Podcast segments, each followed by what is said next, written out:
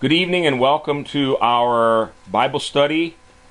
We are continuing in our series from 2 Peter, which we have entitled Growing in Grace and Truth.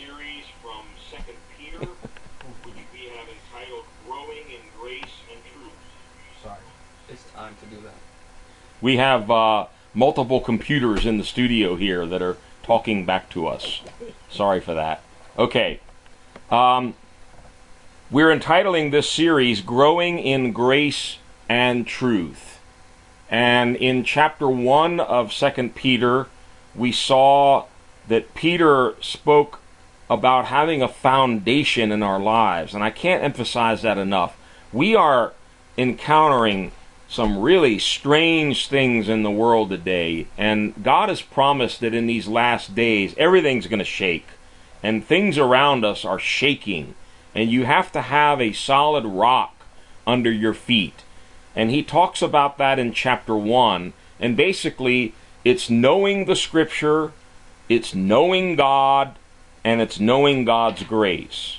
And then growing in those experiences. Growing in grace, growing in truth, growing in our knowledge of the Lord. And I don't care how young or old you are in Christ, maybe you're a brand new believer, maybe you've been a Christian for 60 years. There's always room for growth. And we should all be daily seeking God and crying out to God, Lord, I want to know you better. I want to get closer to you. I want to know your word better.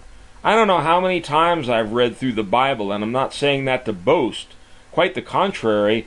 I can read a scripture a thousand times and then suddenly read it one more time and realize I never really understood what it was saying before. So there's so much more God has to reveal to us and to show us. But all of that in chapter 1 was Peter's preparing us for what he had to talk about in chapters 2 and 3. We're still in chapter 2, and the entire chapter deals with the subject of false prophets, false teachers.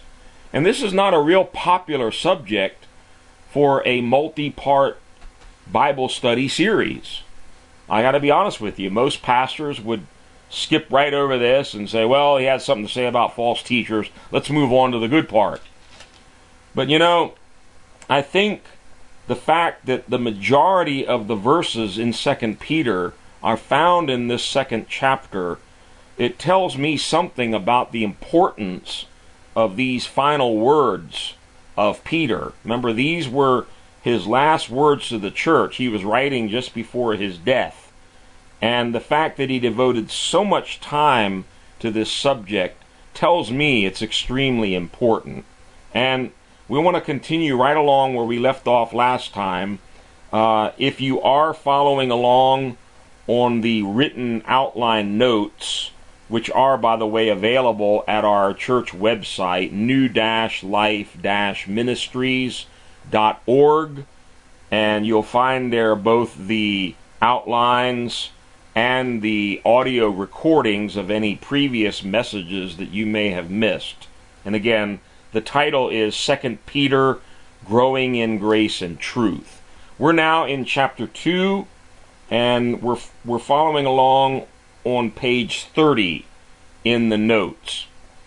And I want to read the next portion. We ended last time at verse 12 of 2 Peter chapter 2.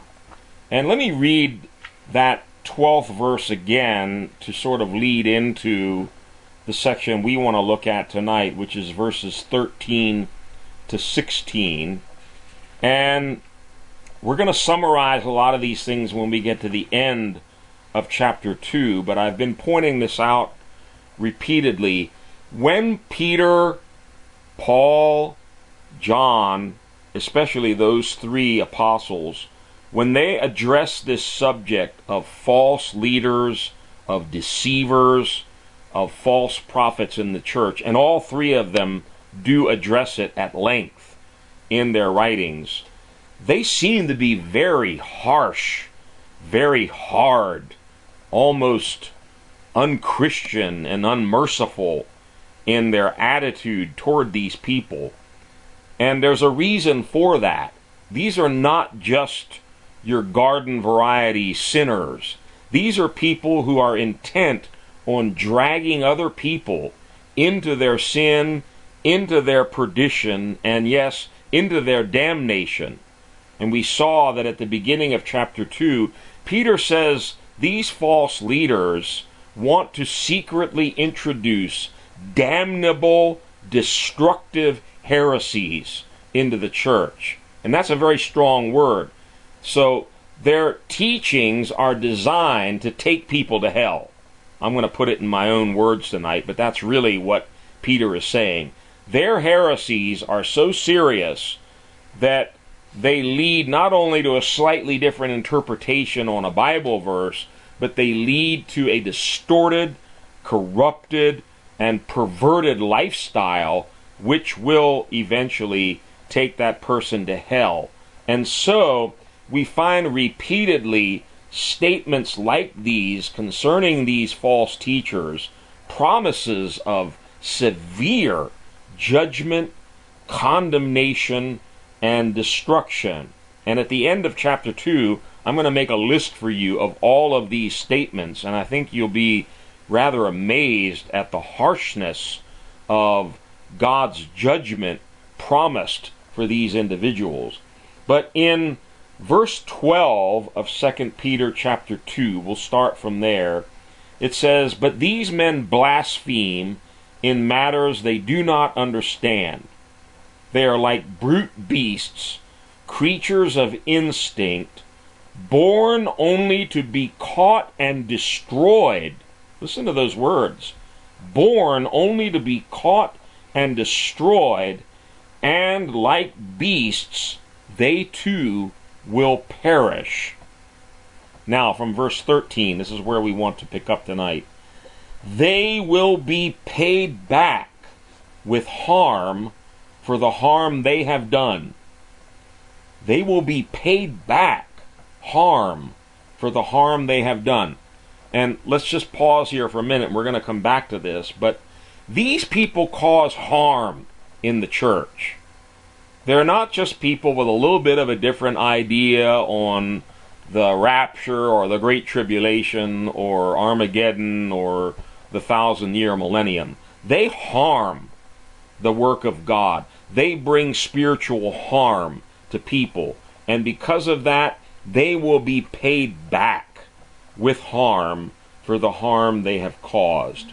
Their idea of pleasure is to carouse in broad daylight.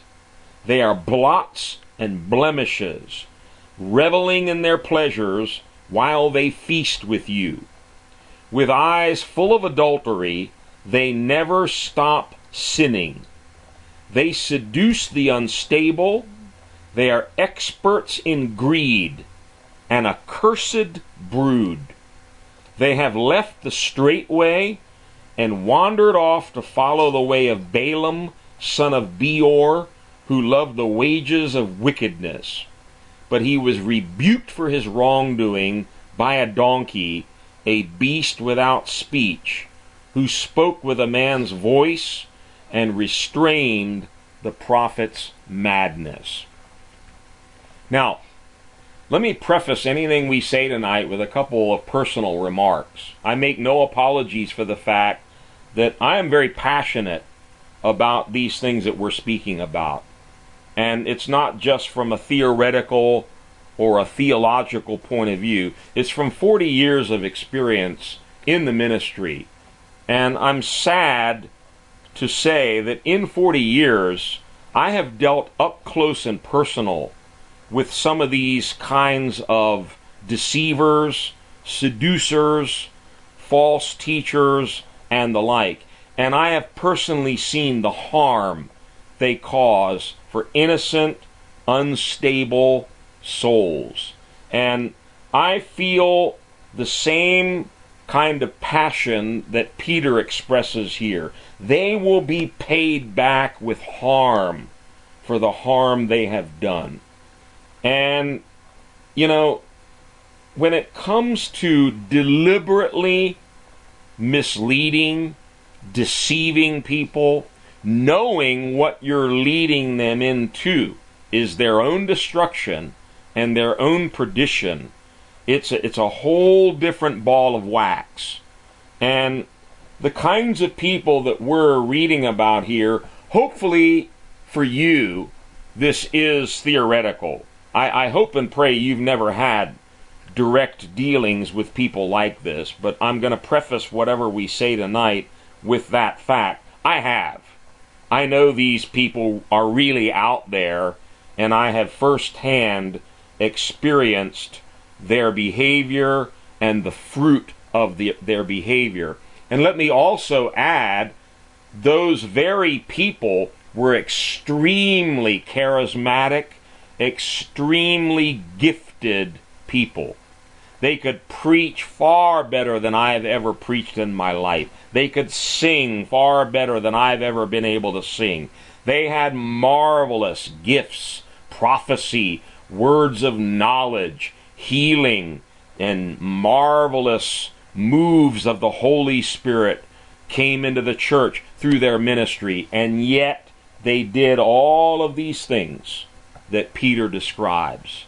And they left a trail of destruction behind them. And I am still personally in contact with a number of those victims, trying to help them get back on their feet, and it's not easy.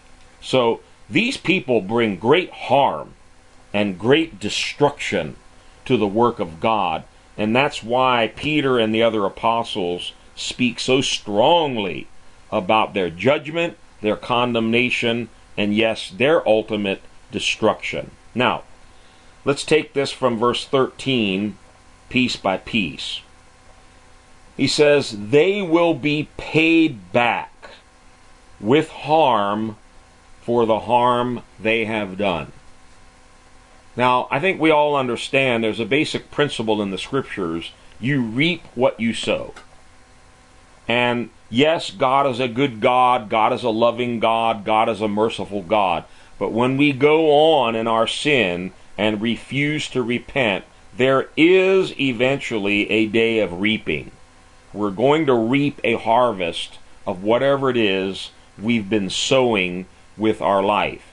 And we've already dealt extensively in the earlier parts of this chapter where Peter looked at three examples angels who sinned, the wicked world in in Noah's day and Sodom and Gomorrah to prove his point that God doesn't spare evildoers.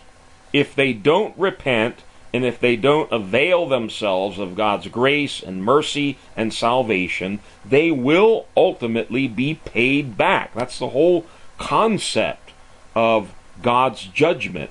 God is the judge of all the earth. And the scriptures are full of examples, Old and New Testament, that there are consequences for our actions. And certainly, when we're talking about false teachers, people who are using their charisma or even uh, gifts of the Holy Spirit to accomplish their own ends and even to hurt other people in doing so, there's a very, very dark day awaiting them. They will be paid back with harm for the harm they have done. We've talked already in earlier verses, and Peter keeps reinforcing some of these points, and he comes back to this one now that these, although they may have marvelous gifts of prophecy and seeing and discernment and words of knowledge and lines of people fall down when they lay hands on them. They are basically carnal creatures. And that's why Matthew 7:15 we need to keep coming back to by their fruits, not by their gifts, by their fruits you will recognize them. And I'm I'm here to tell you personally, very often the fruits are very different from the gifts. We see the gifts and we're all like, wow, what an amazing, you know, display that was. And no doubt it was the Holy Spirit. Praise God for the Holy Spirit. Praise God for gifts of the Holy Spirit. But there's a difference between the gifts of the Spirit and the fruit of the Spirit. What Jesus said is when we're testing and proving and discerning church leaders, go beyond the gifts and look at the fruit. Well, here we see that these are pleasure seekers. It says their idea of pleasure is to carouse in broad daylight. They are blots and blemishes, reveling in their pleasures while they feast with you. With eyes full of adultery, they never stop sinning. Now let's pause there. We've already seen in a couple of other scriptures, there seems to always be this sexual component to their lust, to their carnality, and to their lifestyle. Um, if you just listen to these words, pleasure, carousing in broad daylight, reveling in pleasures, eyes full of adultery. Some of the other translations talk about how they are party animals. I think that's a good term. They're hedonistic, pleasure seeking party animals. And by the way, in verse 14, the word that in the NIV is translated pleasure is actually the Greek word hedone, from which we get the word hedonistic. Their whole motivation in life is to seek and to revel in pleasure. They're pleasure seekers. They know nothing of the cross. They know nothing of self denial. They know nothing of laying down their lives for Christ.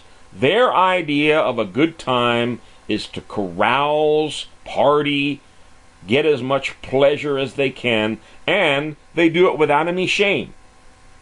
Their idea of pleasure is to carouse in broad daylight. You know, a lot of people, they like to party at night. They like to kind of hide some of their shame. Not these folks. They do it in broad daylight. And it says something interesting here which has brought some confusion amongst Bible scholars. It says they are blots and blemishes, reveling in their pleasures while they feast with you. So here again we see that these false teachers are right in the mix with the believers in the church. They sneak in, they worm their way in to the church fellowship. And this this reference here to feasting with them uh, might be a little easier to understand if we look at the companion verse in the book of Jude. Remember, Jude and Second Peter are very similar, but it's good to read them both because it gives us a fuller picture of what is being said about these false teachers. Jude 12 says, These men are blemishes at your love feasts, eating with you without the slightest qualm, shepherds who feed only themselves. Wow. A shepherd is a pastor. I think we all understand those words are really interchangeable. So this is one of a number of scriptures that highlights the fact these are not just sit in the back pew ordinary believers. They're leaders. These are pastors. These are prophets. These are teachers. These are people who worm their way into the church, and because of certain uh, ministry and leadership gifts and charisma that's on their life, they're very successful at moving in to church circles. Now, this reference to love feasts, many believe this is actually a reference to their communion or Last Supper uh, gatherings, which were quite different from what they've now become in our churches, where we just pass around a little plate, take a piece of bread, and sip from a plastic cup, and we're done with communion. Uh, the Bible talks a lot about the early church, how they broke bread together, they went from house to house, eating together, fellowshipping together. And it would seem that when they celebrated the Lord's Supper, it was a major event where they all met together in one of the believers' homes. They had a full meal. They remembered the Lord's death. They rejoiced. They celebrated. They had a great time of fellowship together. Well, these folks were right there with them, feasting with them, but it seems to indicate that after they made their inroads into the fellowship, they began to go beyond just eating the food. It says they carouse in broad daylight. They are blots and blemishes, reveling in their pleasures while they feast with you. And verse 14, I think, enlarges on what kind of pleasures they were reveling in. It would seem to me to indicate very clearly it was sexual sin that was a major part of this reveling because verse 14 says, Their eyes are full of adultery and they never stop sinning. And I have to tell you, most of the false leaders that I have been involved with over the past 40 years, when it was finally exposed what they were up to, inevitably there was sexual perversion, immorality, and terrible things going on behind the scenes. And notice very carefully what verse 14 tells us. With eyes full of adultery, they never stop sinning. They seduce the unstable. They seduce the unstable. So they're not content just to revel in their own sins. They want to seduce people. And they always manage to pick out a certain group of people that's present in every church. They're called here the unstable. They may be new souls, they may be younger people, teenagers, or young people who aren't fully uh, adults yet. They may be Christians who have been in the church for a long time, but they're, they're still not stable. This is really the best translation of the word. They, they're, they don't have a stable footing. They're not firm in their Christian life. And it never ceases to amaze me how these false teachers and false leaders are able to pick out those unstable ones. And very quickly, they begin to identify certain easy targets. And quite frankly, I call them predators.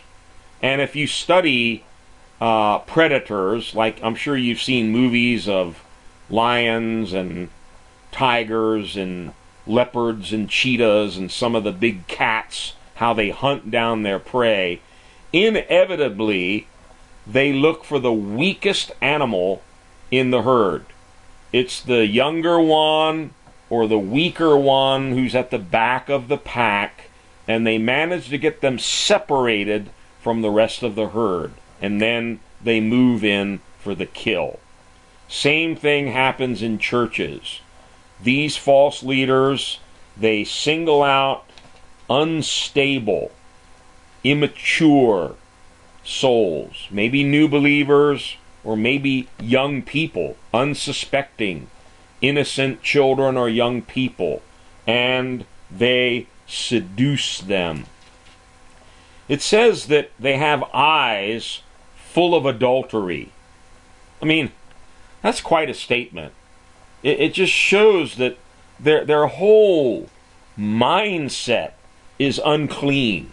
Their whole mindset is perverted. And so the eye, of course, is how we see the world. And one translation actually could be they have eyes full of an adulteress. In other words, every person that they see is prey for them. It's it's someone for them to seduce. It's someone for them to use for their own purposes. They're predators. And I, I can't even speak to you tonight about some of the predators that we've had to deal with over the years in churches. And I'm talking about many, many innocent young people, especially, that fell prey to these predators. They seduce. It's the same word that's used in James chapter 1 and other places where it talks about how people are drawn away, enticed, baited into sin.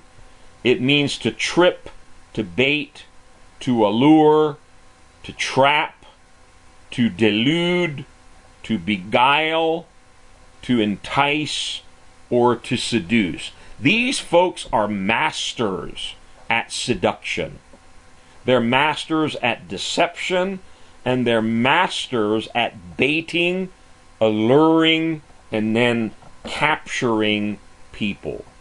In James 1, verse 14, you find the same word used. Let me read this to you from the Amplified Bible. it says, But every person is tempted when he is drawn away, enticed, and baited. That whole phrase is actually the Amplified translation for this one word. Drawn away, enticed, and baited by his own evil desire, lust, or passions. The picture here is one of a fisherman with his line and a worm or some kind of bait on the hook. And of course, the fish can't see the hook. All the fish sees is the bait. And you dangle that worm or that piece of bait in the water, and along comes the unsuspecting fish, and whack! He's hooked and he's finished. So these people are predators, but they don't advertise, hey, I'm out here to catch you and kill you. They use very clever means of seduction, of allurement, of baiting people, and slowly drawing them in to their confidence, and then they become their prey. It says, with eyes of adultery, they never stop sinning. They seduce the unstable. They are experts in greed. That's an interesting statement. They are experts in greed. The actual Greek word here means they are trained, exercised, and practiced in greed. You know, if you're going to get good at a skill, you have to train, you have to exercise, and you have to practice. You have to do it over and over and over again so that you become good at it. Whether you're learning how to play a musical instrument, or how to sing, how to weld, how to be a good carpenter, it takes training, it takes exercise over and over and over, and then it takes long hours of practice. You know, we were watching a program last night that goes into quite a bit of detail about the training that these Navy SEALs have to go through and how so many of them don't even pass the test. It's so grueling, the exercises and the practices that they have to endure. This guy said on average they would do a thousand push ups a day. They would do a thousand sit ups a day. They never walked anywhere. They deliberately had the dining hall two to three miles away from the barracks, and they had to run to go eat and run back after they ate. And on average, they would run 12 to 15 miles every day. This is in addition to all their other exercises and training and things that they had to endure. I mean, running up hills carrying heavy packs, swimming underwater with their hands tied behind their back. I mean, it's, it's unreal what these men go through. They're trained, they're exercised day after day after day, they're practiced in what they do. Well, same word Peter uses here for these false teachers. They're they're practiced in what they do. They're experts. They've got it down to a T. They've done it over and over and over. So they know how to deceive, how to beguile, and how to make merchandise of other people because this is one of their main calling cards. They're greedy. And we're going to summarize these things at the end, but we've talked about several of the major fruits that will help you to identify one of these characters. They're carnal, they're usually living an unclean, immoral, sexual kind of a life, and they're greedy. They use other people to their own financial advantage. And these false leaders, I, I, must emphasize this, these are not just your average, ordinary, greedy folk. They're experts. They're highly skilled, far more skilled than you and I in what they do. And like Balaam, um, we don't have time. If we did, I'd love to go back into the book of Numbers, but you can read it on your own. Read Numbers chapter 22, especially, because reference is made both in 2 Peter and in Jude to the prophet Balaam. And he's an example of one of these kinds of false prophets or false teachers. And there's some difference of opinion about Balaam, but my own opinion is he was a true prophet of God. God gave him a gift, but he misused it. And I think that's in line with what we're going to learn here in 2 Peter. These men and women were given genuine gifts, genuine ministry, charisma, that's the word for gift, but they abused it. They used it for selfish ends. They used their ministerial office in all kinds of money making schemes. I'm going to let that sink in because this is another thing I'm very passionate about. I cannot stand anyone who uses their spiritual gift or their ministry office to make a profit off of the church and off of unsuspecting people.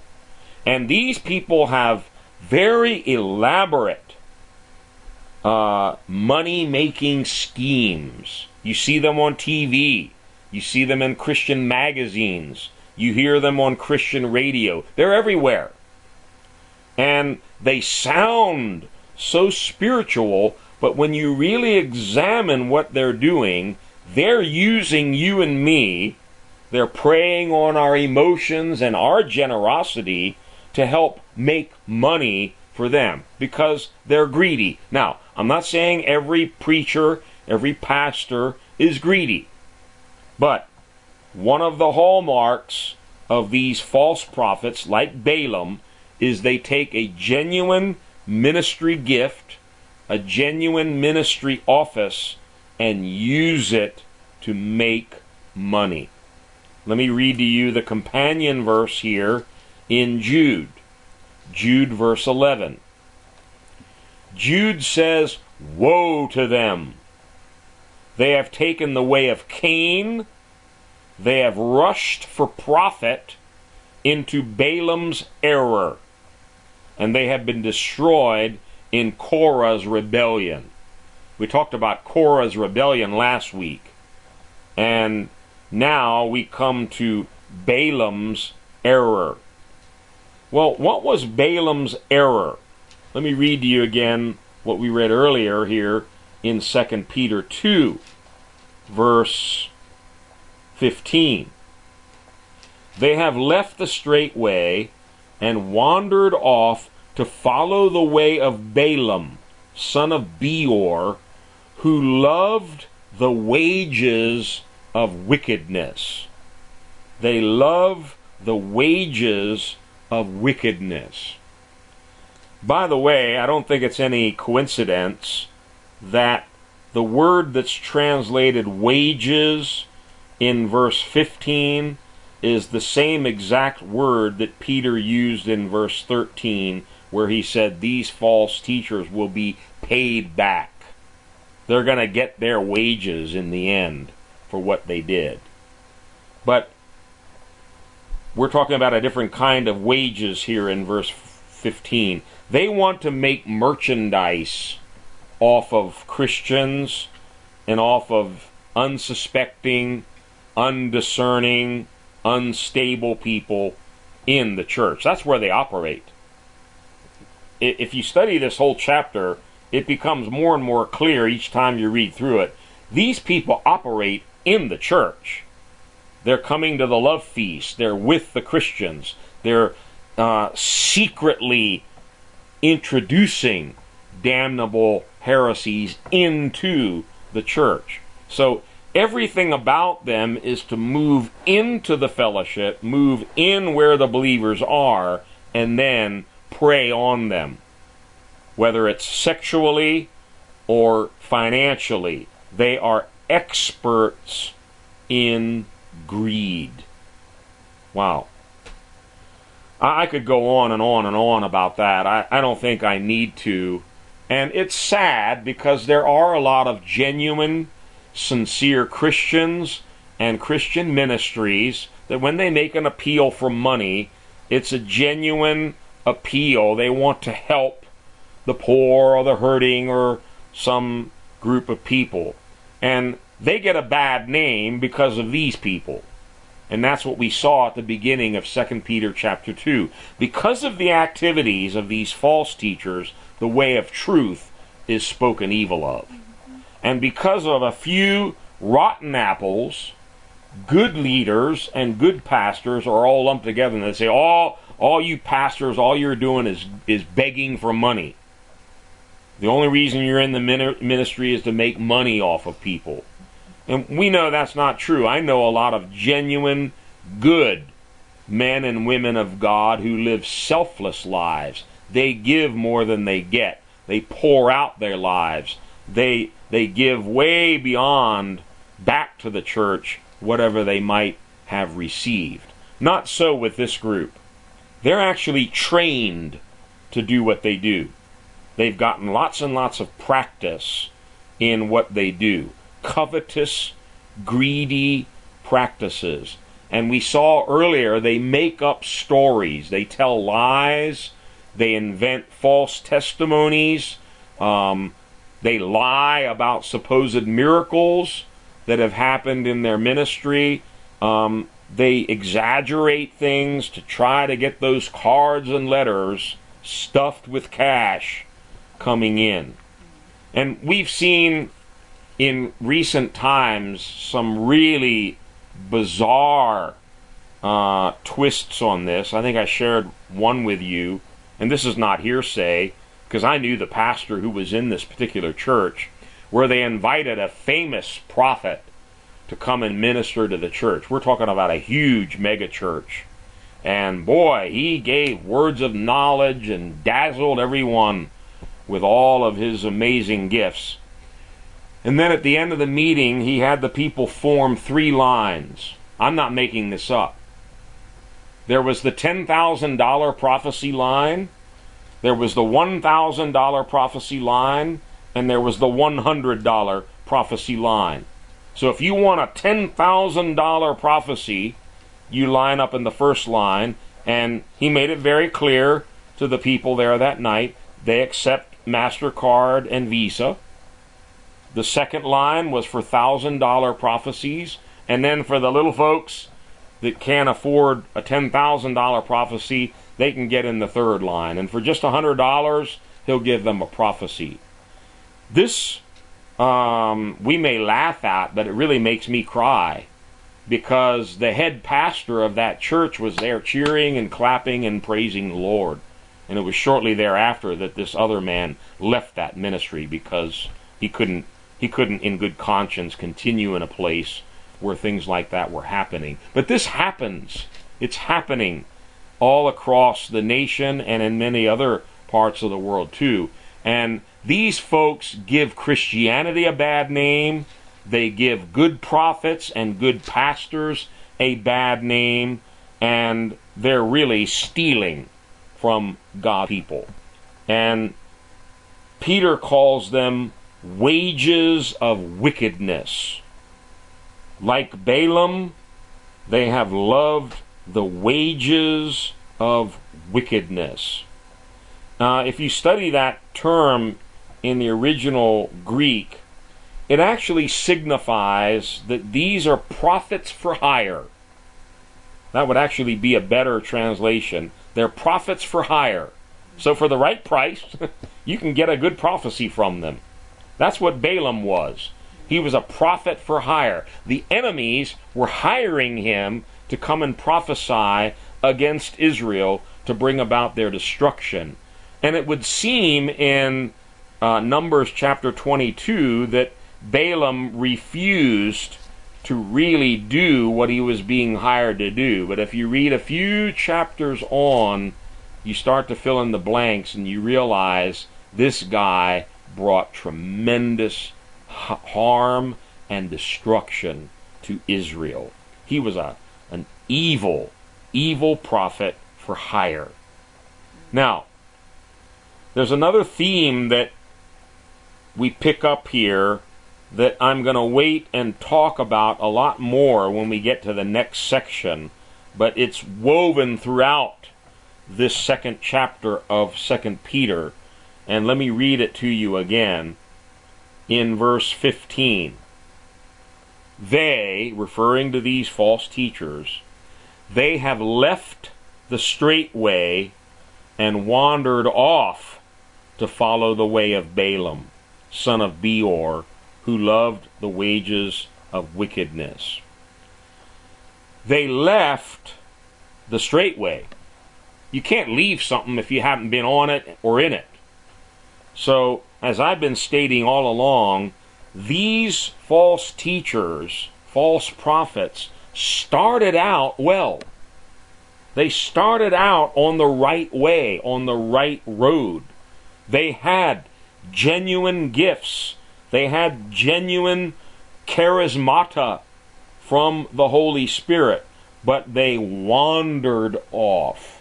They deviated. They took a wrong turn from that straight way. Why? Because they loved the wages of wickedness. You know, the Bible doesn't say money is the root of all evil. There's nothing evil at all about money. It's the love of it that's the root of all evil. And somehow the love of money got into these false teachers and false prophets, and they realize, wow, I have a gift. I can draw a crowd. People trust me. People come around me. People are looking to me for guidance and for direction and for answers. So I can now use them. I can now make merchandise of them. Very, very sad and very, very dangerous. And that's why Jesus told his disciples, freely you have received, freely give. To this day, I am a very, very staunch believer in making the gospel free to anyone and everyone. We don't charge any money for Bible studies, for Bible courses. We don't charge people money to attend our services, or for that matter, we don't charge money for anything. Um, I don't believe that you're supposed to make money off of the gospel. In 40 years, I have tried always to present the gospel freely, and God has taken care of me. I've not had to charge people money. Now, I know some churches that do that. Uh, if you were to take uh, a course similar to what we're doing in all of these weeks, for instance, on Second Peter, they might have you sign up pay a registration fee, pay a, a book and outline fee and this fee and that fee and da da da da da. I don't I don't want to do that. I just I can't in good conscience do that because I don't want to get anywhere close to being one of these Balaams who's using the ministry who's using the gospel to make a profit off of people. Let me read this again from Jude. Woe to them! They have rushed for profit into Balaam's error. And I, I don't need to mention to you the many, many scandals that surface in the news and in the media about high profile, famous mega church pastors and leaders who are finally caught in all kinds of corruption and blackmail and extortion and they have 10 Mercedes Benzes or 5 Rolls Royces and gold plated toilets and all this foolishness. You know, it's sad, but all this has happened. And we as a church need to repent for it, and we dare not make any defense of the behavior. It's wrong. It's wrong, it's evil. We need to apologize for people, for those who have misused the, the ministry for those things. Nevertheless, there are good, honest men and women of integrity who don't do that. And we need to keep our eyes on them.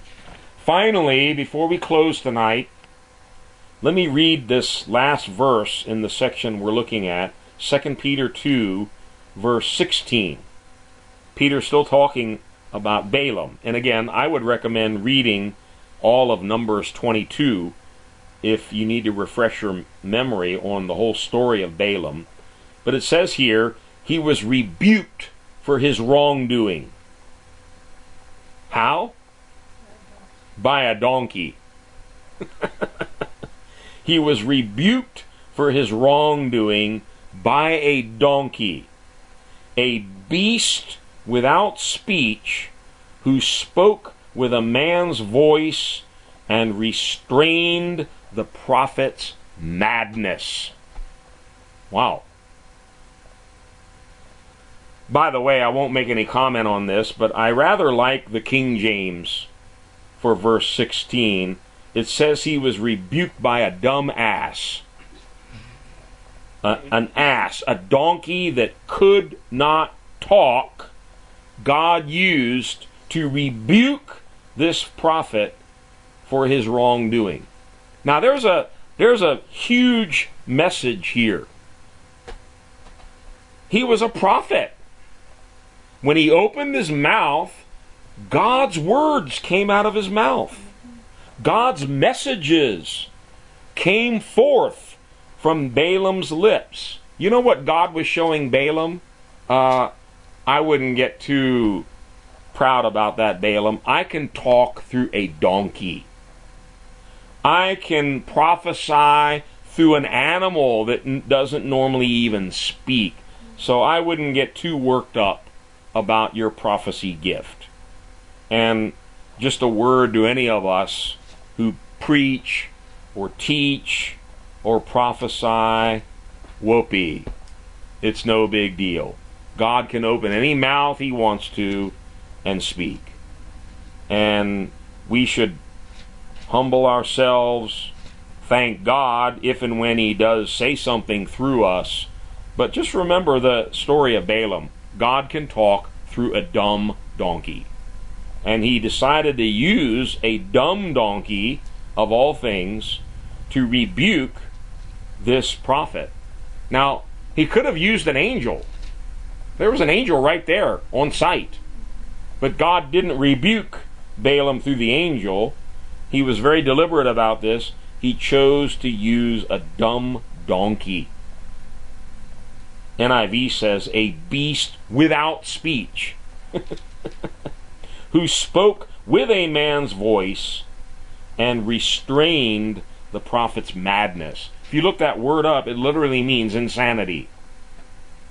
And let me just throw my two cents in here as we close. I think a false teacher, a false prophet, or any other kind of a false leader is insane.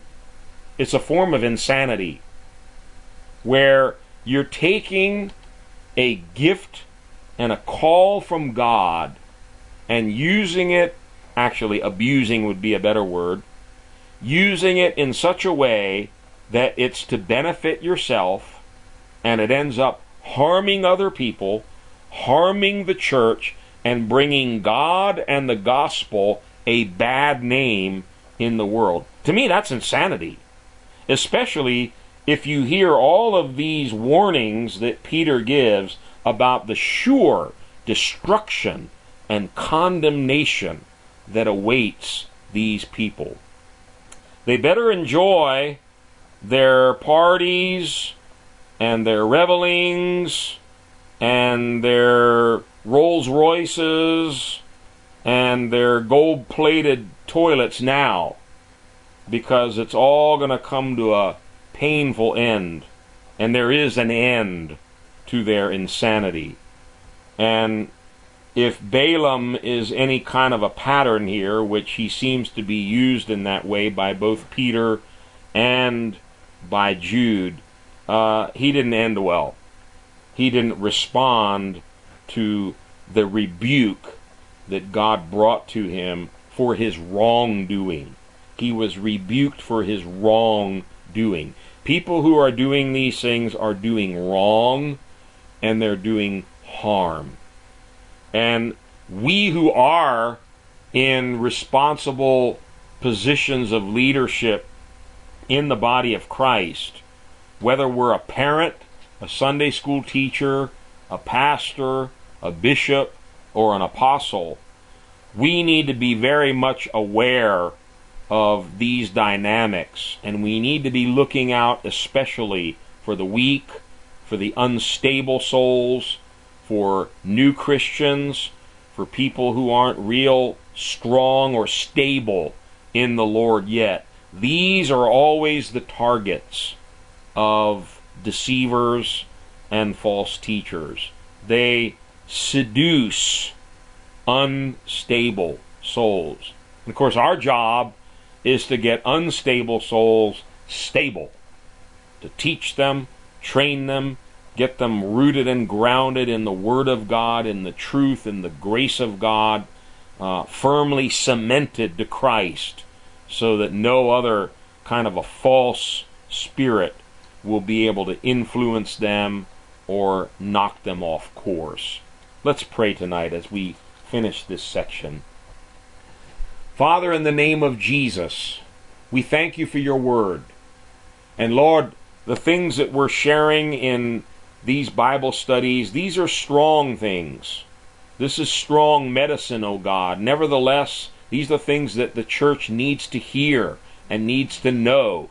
Because, Lord Jesus, you promised us that in the last days there would be many false prophets, many false Christs. There would be great deceptions and a great falling away. And God, we pray that the folks that we minister to would not be a part of that falling away. If they're weak, if they're new, if they're unstable, that you would give us the grace and the wisdom to be able to firm up their spiritual lives, to help them to get rooted and grounded in faith, in Christ, in the Word of God, that no deceiver, no deception would be able to take them off of the straight path. God, we pray for church leaders throughout the world that they would have discernment and they would have boldness to stand up and to fight for what is right. And Lord, as we will be seeing further on in this study, we want to be like those in the Ephesian church who tested leaders and found some of them to be false. Help us to have discernment. Help us to be able to recognize and to discern between true and false leaders. Lord, you said by their fruits we will recognize them.